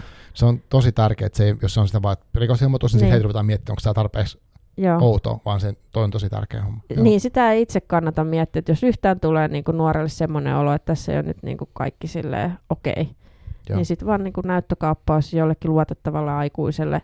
Semmoinen luotettava aikuinen voi löytyä esimerkiksi Sekasin chatista tai Mannerheimin Just lastensuojeluliiton chatista, jotka on tämmöisiä anonyymejä palveluja ikään kuin, jonne voi kertoa huoliaan ja näin pois. Ne lukee siinä Olivia Onlinein viimeisellä sivulla. Joo, tosi hyvä. Siellä on semmoinen niin kuin ikään kuin tietolaatikko, Joo. että mitä, mitä tehdä, jos epäilet, että itse tai ystäväsi on kohdannut häirintää netissä. Joo. Mutta mäkään en tiennyt tästä palvelusta ennen kuin mä aloin kirjoittaa tätä Mä kirjaa. kuulen eka kertaa nyt. Joo. Ja mä oon tiennyt, että poliisilla on semmoinen niin kuin matalamman kynnyksen ilmoitus, ja sitten mä tiedän, että on semmoinen firma kuin Someturva, mikä on vähän Joo. saman tyylinen, että sinne saa ilmoittaa ihan aikuisetkin siis, jos on mitä tahansa Mm. niin kuin epämääräistä häirintää, outoa, niin sieltä voi kysyä neuvoa, ja ne, siellä on lakimiehiä taustalla muita, ne osaa sanoa, että onko vaikka rikosilmoituksen Joo, väärin tai osaa- joo, tiedä. someturva, Hyvä se on tietää tämmönen- sekin. Uh, Suvi Uski on tämmöinen sometohtori, hän on siis niinku to- aito, aito tohtori, mikä on opiskellut so, somea tai niinku kouluttaa ja tekee kaikkea siihen liittyvää, niin hänen perustama firma käsittääkseni. Mm. Et, et sama, et se kannattaa myös laittaa muistiin. Joo, ja kyllähän se verkkoturvallisuus koskee meitä kaikkia. Mm, kyllä, kyllä. Että huijausyrityksiä on monenlaisia ja räätälöidysti kaikille eri ikäryhmille, jos nyt näin voi sanoa. Joo, joo, joo. Esimerkiksi mitä tulee Instagramissa taas, niin että on täkätty johonkin kuvaan, mistä mukamassa voittaa jonkun palkinnon. Joo, tai sitten näitä, niin. että haluatko meidän johonkin koruvalmistajan yhteistyökumppaniksi, tai niitä tulee vähän väliin. Joo, Joo se, on, siis- se on kyllä jännä.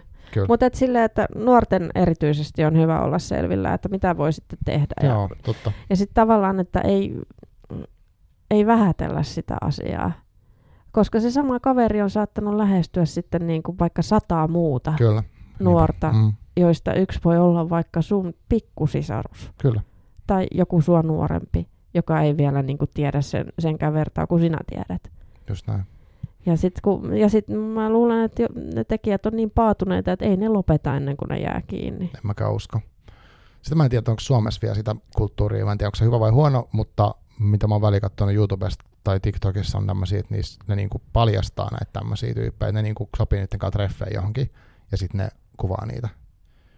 Joo. Ja, eli No, siis, si- siinä on vähän si- siinä on kaiken näköistä, mikä voi ajatella, että se ei välttämättä la- lakia tälle, ehkä. mutta että mä ymmärrän sen tavalla, että Niin. varmasti moni turhauttaa just, että joku voi tehdä tollasta niin kuin vaikka sadoille ihmisille, se ei ikinä jää kiinni Niin. siitä, niin tavallaan sit he on ottanut lain omaan käteen, ja mä en tiedä, sit varmaan sellaistakin voi tehdä väkivaltaa, Mm. minkä mä myös ymmärtäisin, mutta siis sehän voi olla tietenkin monella tavalla kyseenalaista. Mm. Mm. Mutta anyway, Joo, mutta tuohon voi ehkä nyt sanoa vielä, että myöskin tällaisille henkilöille, jotka niinku kokee jotain pakkoa siihen häirinnän tekemiseen, mm. on monenlaista apua tarjolla. totta, niin on. Et sitä kun etsii, niin se kannattaa. Toi tota, oliko se nyt Sexpolla on siis ihan tämmöinen, Joo. uh, mihin voi ottaa yhteyttä suoraan puolin Joo, tai aivan. nettipalvelut, se kannattaa tsekkaa. Niin. Joo, mutta tässä oli hyvä, hyvää. Tota, mutta siis tosiaan, informaatiota Niin. tuli paljon. mutta tässä on niinku silleen kiinnostavaa, että sulla on tämmöinen niinku nuorten kirja, mikä on siis myös aikuisille hyvä lukea, ja sitten siinä käsitellään tätä grooming-ilmiöä kuitenkin mun mielestä niin, että se ei ole niinku liian alleviivattu, että nyt vaadikaan sitä nettiä tai mitään tällaista, että se niinku valistuskirja on, vaan se on niinku osittain thrillerimäisen jännittävä, mutta enimmäkseen arkeen sijoittuva kirja, mikä linkittyy myös tähän toiseen kirjaan. Et Mm. Se on silleen myös ansiokasta ja tota, tosi hyvä, että sä oot ottanut myös tämän näkökulman siihen, että lapset pitää pelastaa tyyliin. Niin, lapset pitää pelastaa. Kaikki me aikuiset Niin. haluttaisiin pelastaa lapsia, mutta et jossain vaiheessa tulee se piste, että se lapsi on uskallettava päästää sinne maailmaan, Mm, niinpä, jolloin niinpä. lapsi pelastaa itse itsensä ja puhuu fiksusti toivon mukaan myös kavereilleen, mm. jos huomaa, että jotain Aivan. epämääräistä on käynnissä. Joo. Tota, niin, tämä on, tää on ehkä semmoinen, tämähän olisi potentiaalinen toivottavasti tämä, vaikka lisäsi keskustelua tästä aiheesta, että sehän on niinku mahdollista. Mä toivon, että tämä kirja siis lisäisi vanhempien ja heidän lastensa välistä keskustelua, Joo. koska on Mm. ymmärtänyt, että tämä grooming nimenomaan on semmoinen hyvin vaikea aihe, mistä vanhemman on hirveän Mm, hankala puhua, Aivan. aloittaa sitä keskustelua lapsensa kanssa. Ja saattaa olla, että lapsi itsekin ikään kuin, niin kuin haluaa vältellä sitä, koska niitä kuvia Mm. on saattanut tulla jo, Niinpä. niitä viestejä on Mm. saattanut tulla jo. aivan. Mm. Ja sitten niinku omille vanhemmille kertominen, kun miettii niinku itseäänkin, niin väh, vähän kuin se olisi, se olisi ollut aika niinku iso juttu. Että en mä tiedä, Mm. olisiko mä itsekään uskaltanut. Joo, mietin Ellei samaa, olisi niinku mietin tosi samaa. niinku Mm, suoraan tultu kysymään, että niin, että Niinpä, ootko Erika näitä asioita jo pohtinut. totta. Niin siinä on varmaan semmoista monenlaista häpeätä, ja sehän tuossa kaikesta häirinnässä on inhottavaa, että se yleensä se uhri häpeää sitä, että häntä kohtaan on tehty, jolloin se estää puhumisen, vaikka se auttaisi. Niin. Se on jotenkin, en mä tiedä, ihmismielessä joku semmoinen mekanismi, mikä inhottavalla tavalla tekee ton. Niin, ja sitten haluaa tavallaan, niin kuin, että no eihän se nyt mitään ollut. Eihän niin, se nyt, niin, se, oli, se mm. oli vaan niin kuin, jotain, jotain sanoja. Mulle tuli tosi kurja ollut niistä ja mietin niitä nyt vielä kolmen kuukauden päästäkin, mm. mutta eihän se mitään ollut. Että minussa Aivan. itsessäni saattaa olla vika. Mutta se vastuu on aina sillä aikuisella. Mm, kyllä. että vaikka nuori itse ehdottelisi mitä tahansa, niin se on aikuisen vastuulla, että se niin Nimenomaan. tilanne pysyy asiallisena. Kyllä, just näin. Joo, toi on myös tärkeä pointti. Kyllä. Palataanko kirjoihin? Voidaan palata. Joo, tämä on aika tästä on- ras, raskas aihe Ei kyllä se, tosi. mutta se on musta tosi tärkeä. Tärkeä puhua. Joo, Niin. joo. Ja tota, mutta kirjoista, äh, mitäs nyt sitten seuraavaksi tapahtuu? Nyt nämä molemmat kirjat on ulkona ja tota, äh, mitä sitten? Niin, mitä sitten? Sitä mä itsekin kysyn itseltäni, että nyt mulla on yksi semmoinen apurahaprojekti, josta olisi myös tulossa psykologinen trilleri, jota mä tässä syksyllä kirjoittelen. Ja sitten on tosiaan tämä Lanu-festivaali ensi keväänä, joka Aivan. on erittäin iloinen asia, että, että tota, dokumenttituotannot on alkaneet jo, että meillä on kuusi todella upeaa kirjallisuusaiheista dokumenttia Wow, siistiä. lasten ja nuorten kirjoista ja nuorten aikuisten kirjoista tulossa. Ja en voi vielä valitettavasti paljastaa, että kuinka mahtavia esiintyjiä Mm, meillä on, niin, mutta olen, niin. täytyy sanoa, että olen, olen erittäin innoissani nyt tästä vuodesta. Että nyt kun Joo. itse on niitä dokumentteja tekemässä ja tavallaan niin kuin kuuluu enemmän niistä ihmisistä ja heidän duuneista ja näin, Mm. ja ikään kuin alkaa se kokonaisuus hahmottua, niin uskaltaisin väittää, että hyvin mielenkiintoista settiä tulossa. Onko tämä niinku, tuleeko tämä olla silleen, että on niinku osa materiaalista netissä ja sitten on live myös? Joo, siis niinku kaikki, molemmat. kaikki tulee edelleen olevan netissä. Myöskin mm. noin meidän edellisen Lanun fest, Lanu-festivaalin uusintanäytökset tulee olemaan siellä. Ja sehän on siis kuukauden ajan Joo. toukokuun neljäs päivä lähtien lukukauden loppuun saakka. Eli siellä on nämä meidän kirjavinkkaukset, uudet dokumentit ja sitten pyrimme saamaan live-striimin tähän tapahtumaan. No niin, Tai ainakin, että se sitten parin päivän viimeellä ilmestyisi niin just. leikattuina materiaalit. Joo, täytyy, mä, mä toivon, että pääsen paikalle itse, mutta ainakin jollain tavalla. Niin Joo, tervetuloa. Joo, ehdottomasti. Että on niin siistiä. Musta se, niin tämä on yksi, mikä mä itsekin haluaisin, ja musta on tärkeää puhua näistä nuorten kirjoista, siksi, että ne saa, siis kaksi syytä ainakin, että toinen on se, että okei, se näky, niiden, niiden näkyvyys on jotenkin vielä Suomessa jotenkin alhaisempaa kuin niiden pitäisi olla, ja, sitten niitä liikaa niipotetaan silleen, että on lasten ja nuorten kirjat samassa, niin kuin tietyissä jutuissa, vaikka Finlandian palkinnoissa, eli silloin se nuorten lukemisto jää huomiotta, ja sitten vielä kolmas asia on se, että mun mielestä nämä on myös antoisia aikuisille lukea, eikä pelkästään siksi, että voi jutella jonkun mahdollisen lapsen kanssa niistä, vaan ihan vaan, koska ne on niin hyviä kirjoja. Mm. Ja tota, joskus niissä, esimerkiksi nyt tämä Olive Online, tämä grooming-ilmiö, niin sen käsittely on lapsen tai nuoren tai varhaisteinin näkökulmasta kiinnostava, koska sitten se Mm. olisi tosiaan erilainen kuin se olisi aikuisten näkökulmasta. Sitten niinku, se, mä ajattelen jotenkin niitä, ehkä tämä, onko tämä mun ajatus vai jonkun Magdalena Hain sanoma, mutta tavallaan myös mä saan jotain informaatiota, mitä nuorten maailmassa nyt tapahtuu, koska eihän mä niin mitään hajua. Mun lapset on jo niin isoja, ja sitten tota, mä en tiedä, mistä, mitkä on vaikka nuorille tärkeitä juttuja. Siis enää, en mä pysty mitenkään pääsemään siihen. Niin näiden kirjojen kautta mä jotenkin pääsen. Mutta myös ne on usein freesejä ja hauskoja, ja siis sellaisia eri rytmillä tehtyjä kuin aikuisten kirjat. Joo, se on, nuorten kirjoissa on paljon, paljon hyviä puolia myöskin aikuislukijalle. Ensinnäkin kyllä. se, että sä näet sitä nuorten maailmaa. Ja sitten myöskin varsinkin tuo YA-puoli, niin siellä on aika tämmöistä vetävää romantiikkaa, Niin, Eli YA seikkailua. on siis young adult, niin kuin tämä. Ja, joo, joo, young adult. Nuorten kirjat on hyviä, tota, mm. Että jos sä et niinku jaksa välttämättä sitä niinku aikuisten arkimaailmaa, mm. mm, niin tavallaan mm, se perspektiivi on niin eri. Kyllä.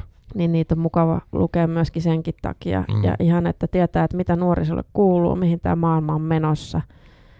Millaisia on ne keski-ikäiset sitten, kun me ollaan vanhuksia, minkälaisista lähtökohdista Niin, ne aivan. niinku ponnistaa, että mikä se on niiden ajatusmaailma, Mm. millä lailla ne on tässä todellisuudessa, mitkä jutut on niille tärkeitä. Ja mitä tulee tuohon Olivia Online, niin mä haluaisin mainostaa sitä nyt, että se on Joo. aiku, nuorten kirja aikuisille, joka ei lue nuorten kirjoja.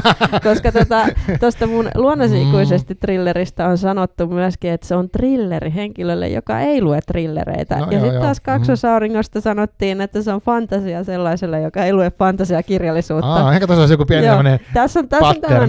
tää? Joo, että mä en tiedä, että mä siis tavallaan niinku kirjoitan genreä, mutta sitten mä jotenkin teen sen aina, että mä menen vähän Mm. siitä ohi niin, niin. johonkin omaan suuntaan. Että ilmeisesti Mm. tästä johtuu. Joo, mutta se varmaan pitää sun olla mielenkiintoisena itse, että jos sun pitäisi, niinku, tai mä tiedän mitä sä ajattelet, mutta jos sun pitäisi tehdä, okei, okay, tehdä dekkari, niinku, just niinku, tosi dekkari, niin olisiko se sitten mielenkiintoista? No kyllä mä semmoisen varmaan voisin kirjoittaa, mutta Mm. sitten mielenkiintoinen syntyy siitä, että sä niinku lähet sinne omille urille, siihen pol- Niin. polulle, jota ei ole vielä niinku Mm. kukaan kahlannut, sinne umpihankkeen. Sieltä Niin löytyy just. yleensä ne mielenkiintoisimmat aarteet. Vapaa on sitten. vain umpi hankitaan tästä runosta. Joo. Sitä samaa mietiskelin tässä. Kyllä. Joo, okei. Okay. No mutta hei, toi on siis jotain, mitä odottaa, eli se Lannofestarit ensi vuonna ainakin, se on Joo. tosi, tosi tota, tärkeä homma. Eli livenä ja virtuaalisesti sitten Mm. koko Suomen, tai itse asiassa koko maailman laajuisesti. Että Niin, totta kai. Pääsee. YouTubessa siis on suurin osa näistä meidän. Tai Joo, itse asiassa koko ohjelmistohan siellä on melkein. Aivan. Niin, niin kuin edellisestäkin lippu- kerroista. Joo, Joo. Riippuu toki siitä live-streamistä, että onko Niin. se sitten yhtäjaksoinen vai... Sitä emme tiedä vielä, mutta valmistelut ovat tässä jo kovassa tohinassa. No niin. Hyvä. Tota, joo, ja sit mä oon saanut toiveenkin tätä, tähän podcastiin niin palautteena, että, että nuorten kirjoista olisi kiva kuulla ja niin puhuu, tai haluttaisiin niistä tulisi jotain jaksoja ja muita. Ö, onko sulla muuta, mitä sä haluat sanoa nuorten kirjoista nyt? Että tavallaan nyt 2023 eletään tällä hetkellä Suomessa, niin mitä sä haluat sanoa nuorten kirjoista yleisellä tasolla? Um, mä voisin sanoa nyt itse asiassa näkyvyydestä siinä, että Olivian kohdalla se saattaa olla erittäinkin hyvä Okei, okay. nuorten kirjaksi. Että tavallaan se ei ole niin kuin yksiselitteistä, että nuorten kirja tietenkään, että aina saisi vähemmän näkyvyyttä. Mm, mulla on tässä näin. nyt tämä Mm. mun ö, psykologinen trilleri aikuisille ja sitten mulla on tämä trillerimäinen nuorten kirja nuorille. Niin tällä hetkellä esimerkiksi Olivian painos on isompi kuin Mm. Aivan. koska siitä otettiin toinen painos jo viikko sen ilmestymisen jälkeen. aika hurjaa. Niin, niin tota, itse on tällaista tilastoa itse tästä medianäkyvyydestä ja muusta nyt keräämässä, että mikä, mitä se ensimmäiset neljä kuukautta tuottaa, niin Mm. saa nähdä sitten, paljastan sen joskus omilla verkkosivuilla, niin, että mikä on näiden suhde, että kumpi sai sitten luonnosi ikuisesti vai Olivia Online, jos on myöskin niin kuin rakenteellisesti hyvin paljon samaa ja niin kuin aiheensa puolesta, koska mm. Luonnosi ikuisesti käsittelee myöskin niin kuin seksuaalista häirintää, mutta se Totta, joo, twisti on aivan. siinä, sitähän me ei vielä puhuttukaan, Ei niin niin. twisti on siinä, että tällä kertaa häirinnän kohteena on keski-ikäinen valkoinen heteromies. Mm, Ja tavallaan ne äh, Jannen häirityksi tulemisen kokemukset on hyvin samankaltaisia kuin mitä niin kuin parikymppisenä naisena kohtasi tuolla paarien yössä. Ja mitä on ymmärtänyt, niin kyllähän artistit kaikenlaisia lähestymisyrityksiä kohtaa ihan sukupuolesta riippumatta, että äh, alalla on varjopuolensa niin sanotusti myös Kyllä. suosiolla. Joo, joo, just näin. Joo, monesti on miettinyt, siis ei, ei pelkästään tähän liittyen, mutta että, että kuka haluaa julkisuutta, koska siinä on tämä kaikki niin kuin se varjopuolit on ihan kauheita. Et mulla oli yksi tota henkilö, jota mä haastattelin yhdessä tapahtumassa ja mä luin hänen tota elämäkertaa ja sitten tavallaan siitä tuli esiin se, että, että kun kerran päätyy Suomessa, varmaan muussakin maailma, mutta päätyy niin semmoisen tietynlaisen julkisuuden tasolle, jolloin susta kirjoitetaan iltapäivälehtiin ja tämmöisiin julkaisuihin. Joo, sen on jälkeen- kun et halua, Niin, niin sinusta kirjoitetaan. ja sen jälkeen se on tosi vaikea päästä pois siitä, ja sit, tai pitää jotenkin, että jos joku, joku saa päähänsä, Mm. että he kirjoittaa sun yksityiselämästä jotain, niin sitten ne kirjoittaa siitä aina. Ja se, se jotenkin ihan tosi kauhea niin kuin se. Onhan se. meininki. Siis eräästäkin rockmuusikosta luin tämmöisen seiska-artikkelin törmäsin, että hän oli pyörällään rikkonut jotakin liikennesääntöä ja joku oli sitten Niin. sivullinen ottanut siinä hänestä kuvan ja siinä oli Joo, sitten niin. juorupalstalla niin kuin isosti hänestä, että ai ai nyt kun se siellä ajeli nyt jotenkin väärällä puolella katua sen Niin ajatella, kanssa. sellaistakin voi käydä. Niin, ja siis Jannehan, Jannehan tuossa myöskin niin kuin näistä asioista puhuu aika paljon, että, Kyllä. niin kuin, että siinä on, siinä on niin paljon, sitä, Niin. tavallaan tämäkin liittyy siihen, mitä puhuttiin somen siitä niin kuin kaksiteräisyydestä, on se mahtavat niin kontaktit samoista asioihin kiinnostuneisiin, sitten on semmoista, niin kuin, jos on tosi suosittu vaikka somessakin, niin siihenkin varmasti heti tulee kaikki ne mahdolliset varjopuolet ja tekee mieli niin kuin blokata ihmiset ja muut, Joo, siis, siis, joutuu siis rajoittamaan sitä Mm. monella tavalla. Uh, ja sitten, joo. Mutta toinen, mikä oli tosi kiinnostavaa, on, että se heteromies joutuu niinku häirityksi, koska sitten välillä, kun vaikka MeToosta alettiin puhua, niin jossain vaiheessa vaikka netissä tai somessa ja varsinkin Twitterissä, uh, niin oli sitä, että joku miehet oli, että no miksei miesten häirinnästä puhuta.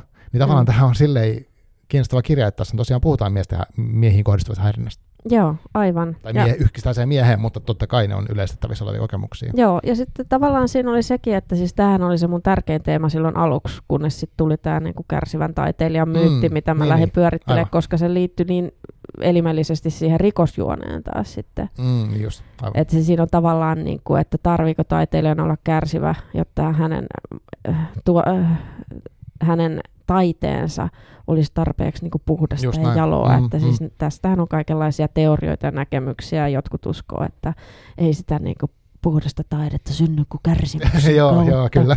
Mutta että tota, mun, mun, niille ihmisille, keiden kanssa mä puhuin, niin taide on enemmänkin semmoinen puhdistautumisen väline. Mm, Et kun sä mm. teet sitä sun musaa, niin sä, se on tavallaan semmoista niin kuin meditaatiota tai rukoilua. Tai että sä, sä niin kuin, Joo, joo. tavallaan niin kuin puhdistut sitä kautta. Ja sä pystyt niin kuin niitä sun tunteita ilmaisemaan. Et se on tavallaan niin kuin pelastumista eikä Mm, uppoamista enemmänkin. Mutta että palatakseni tähän niin kuin seksuaalisen häirinnän teemaan, niin ajattelin, että tällaisen niin kuin rockmuusikon, miespuolisen rockmuusikon hahmon kautta tästä aiheesta voisi ikään kuin kertoa kummallekin sukupuolelle, että naiset, tai siis kaikille sukupuolille, koska naiset todennäköisesti, naisoletetut, samaistuu siihen, mitä Janne kokee tässä Mm, kirjassa. Mm. Mutta sitten tavallaan niin kuin mies oletettu lukija, kun hän lukee tätä, niin Janne on kuitenkin semmoinen niin kuin alfa, kun hän on se rokki, kun, Mm, kun hän, hän on se mm, niin kuin, Niinpä, naistenkin palvoma hahmo kyllä. siellä lavalla. Niin tavallaan mä jotenkin niin kuin yritin rakentaa Jannesta ikään kuin semmoisen hahmon, että jo, jo, johon niin kuin kaikenlaisten aikuisten lukijoiden olisi niin kuin sukupuolestaan katsomatta niin kuin helppo samaistua. Just. Et en mä tiedä, että toimiiko se, että haluaako mies lukija niin kuin olla niin kuin Janne.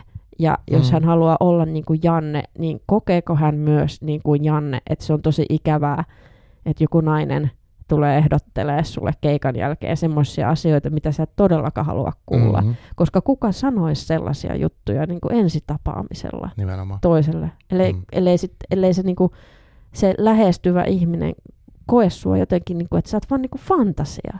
Tai sä oot Mm. niinku objekti. Että et sä, sä et ole oikea ihminen, että sä oot täällä Mm. vaan palvelemassa niinku häntä Juuri ja näin. hänen tarpeitaan. Juuri näin. Joo, toi on hyvä näkökulma. Se, mm, mulla tuli mieleen se liittyen taas tähän niin kuin Me Too, tai ehkä se semmoisen jännää niin kuin vähättelyyn, mikä välillä tuosta seksuaalista häirinnästä on, että on semmoista, niin kuin, että, että, niin kuin, että joku tavallaan esittää sun ajatuksen, että ihan kuin joku haluaisi tulla häirityksi, tai että se, ko- se koettaisiin imartelevana tai jotain tällaista, niin, niin tota, uh, se on, niin kuin, ei ole totta. Siis uh, se on hirve, hirveä kokemus, kokemuksessa tiedän, ja se, silloin kun se ei ole semmoista niin kuin toivottua, jos sä haluat, että Mm. mm. kyllä niin kuin ihmiset tiedät, että haluuks, että vaikka, tai jotenkin haluuko olla lähesty, niin kuin jolla, Mm. joku ihminen, että tuleeko yhtään lähemmäksi tai sanooko se Mm. yhtään mitään, niin jos se tulee semmoiselta taholta, ja vaikka se, niin, että se on niin jotenkin, siinä mennään toiseen yksityisyyteen, siinä mennään niin kuin, Mm. se on, se on julmaa touhua ja sitten se, se on vallankäyttöä ja jotenkin sellaista niin kuin vastenmielistä. Et, niin, Niinhän mutta se on on, mun mielestä niin. hyvin kuvattu, siis, koska varmasti voi ajatella, koska siinähän ei ole kyse mistään aidosti mistään seksistä, vaan siinä on kyse, eikä ymmärtelusta, vaan siinä on nimenomaan kyse mun mielestä vallankäytöstä, semmoisesta toisen niin kuin alistamisesta tietyllä tavalla. Joo, ja t- siis tavallaan joku tämmöinen niinku primitiivinen, että jos minä nyt tuon Mm. tuosta niinku kellistä, niin sitten joku minä, tämmönen, minä olen jotenkin niinku senkin yläpuolella. Joo, joo. Tai en, en, mä, en mä tiedä, että mistä se sitten niinku tulee, mutta olen ymmärtänyt näin, että naiset on ihan yhtä pahoja suustaan, että kun ne, jos ne saavat päähänsä, että tämä toinen osapuoli on vain tämmöinen niin kuin fantasia minulle. Niin se on varmaan hyvä just toi näkökulma, Mm. että se toinen ei olekaan ihminen siinä, vaan siitä se toinen on joku väline, millä mä saan itselleni jotain. Mutta toki Mm. täytyy sanoa, että niin kuin miespuolisten tuttavieni kanssa, kun tästä aiheesta on puhunut, niin miehellä siihen ei sillä tavalla liity se väkivallan uhka. Totta, Niin se on kuin eri. nais, et se, joo. se, on, se on se ero. Tai että jos sä, voit, jos sä oot vaikka niin kuin jotenkin liikuntarajoitteinen henkilö, vaikka olisitkin Mm, miespuolinen mm, tai mm.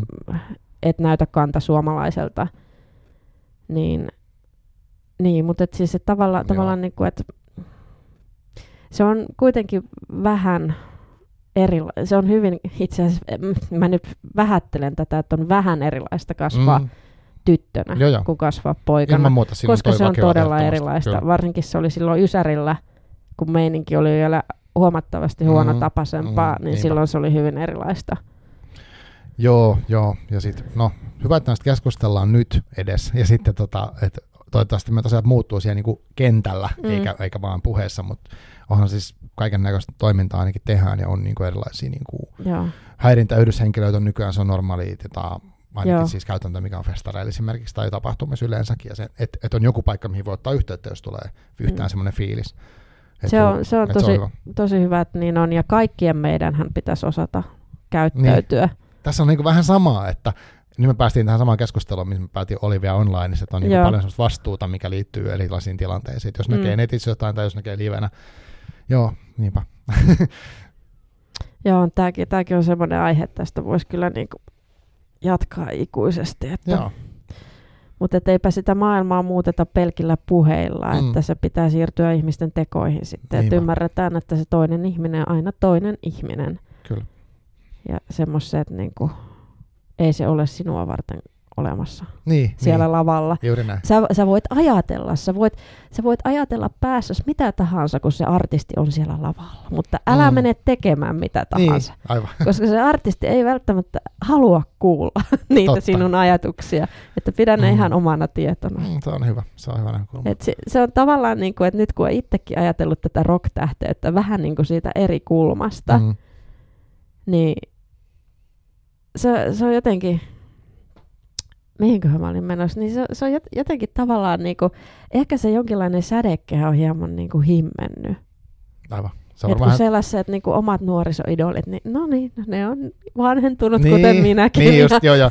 Niin on varmaan tämäkin, että tulee se, että mitäs, näkee. Niin. mitäs täällä, täällä Prismassa, tai säkin shoppaat täällä, että jää kalako laitot päivälliseksi. Niin, niin. No joo, mutta Mm. et siis silleen tavallaan, niin kuin, että sit kun, et musta tuntuu, että rock-tähteys, tai siis rock-tähtihän ei ole ammatti, siis muusikko on ammatti. Rock-tähteys Mm. on joku tämmöinen leima, joka annetaan ihmiselle, joka on päässyt tiettyyn tilanteeseen. Niin, kyllä. ellei sitä käytetä niin kuin ironisessa mielessä, että oman elämänsä rock-tähti, Joo, mikä niinpä. tarkoittaa taas muita asioita. Niinpä.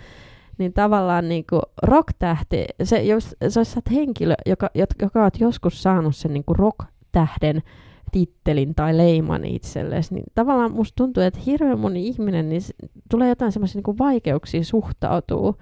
Et vähän samaan tyyliin, että jos sä näet koulussa sun ihastuksen, jolle sä et Mm. missään tapauksessa uskaltaisi puhua, että jos puhutaan, että nyt ollaan vaikka niinku yläasteella, Mm. sieltä se tulee, sieltä se, sieltä se ihana tähti, tähtisilmä nyt lähestyy. Sitten sä menet siitä niinku vähän sekaisin. Mm.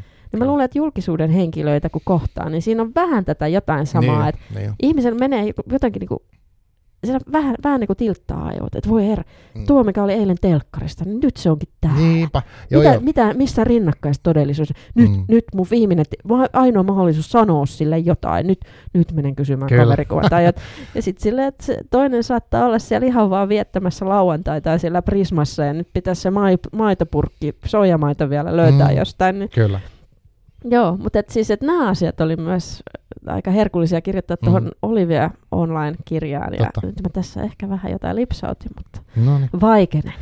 Hyvä. Mutta tota, joo, meillä on ollut tässä aikamoiset keskustelut näistä kahdesta kirjasta. Öö, ja musta on aina kiva, kun kirjoissa löytyy niin tosi paljon erilaisia semmoisia tasoja, mitä ei välttämättä tule kelanneeksi lukeessa. Öö, että se on niin kuin, no se on yksi parhaista juttuja kanssa, niin kuin sen lisäksi löytää niitä viittauksia. Um, onko haluatko sä jonkun loppukaneet ennen kuin pistetään ikään kuin kirjat kiinni tältä päivältä? Kirjat kiinni tältä päivältä. Lukekaa mm. ihmiset. Lukekaa, lukekaa myös pitkää proosaa, koska se Joo. kannattaa aina. No niin. Se voi muuttaa teidän maailmaanne parhaimmassa tapauksessa. Joo, tota, itse asiassa mä sanon tähän semmoisen vielä tähän loppuun, että mä koin semmoisen ehkä elämään muuttavan lukukokemuksen. Mä luin ton Sirpa Kähkösen 36 uurnaa tässä pari viikkoa sitten. Aa, se uutuus. Joo, ja. siis, tai ei se muuttanut mun elämää, mutta se muutti ehkä jotain semmoisia näkökulmia elämään. En tiedä pysyvästi, mutta ainakin siltä tuntuu, että se oli semmoinen hurja kokemus. Et joo, suosittelen tekemään niin kuin mitä sä sanoit, lukea niitä kirjoja. Joo, mä, mä voisin sanoa, että toi Augustina Pasterika, oliko se hänen sukunimi? Aa, rotukarja. Rotukarja. Aa, se on kova. Joo, se on kova. Se oli, se, se oli semmoinen lukukokemus, mikä mm. niinku muutti minun elämääni. Joo, niinpä. Hyvä. Tota, Mutta lukekaa toki näitä, näitäkin teoksia. Että mä suosittelen nyt näistä omistani niin sellaista lukutapaa, että kun sinä aikuinen, jos olet luonnosi ikuisesti kirjaan tarttunut, mm-hmm. jos olet siitä pitänyt ja sen lukenut, niin lue Olivia online seuraavaksi. Joo, ne toimii hyvin yhdessä kyllä. Koska sitten viihdytyt ehkä hieman erilaisella tavalla. Aivan. Koska sehän on, mun, siis se on minun tuotantoni hauskin kirja, Olivia online. Mm, aivan. Et sitä oli varsin muikea kirjoitella. Joo. Hyvä. Hei, kiitos tosi paljon tota, Erika Viikko, vai pitääkö sanoa Erika Viik, mitä sä sanot tämän nimen? Erika Viik. Niin, niin tota, kiitos kun tulit toista kertaa, ja ehkä me tavataan taas uudestaan, ainakin nähdään sitten siellä Lanufestareilla. Kaikkea hyvää ja kiitos kun olit messissä. Kiitoksia. Ja kiitos kuulijoille, palataan, moi.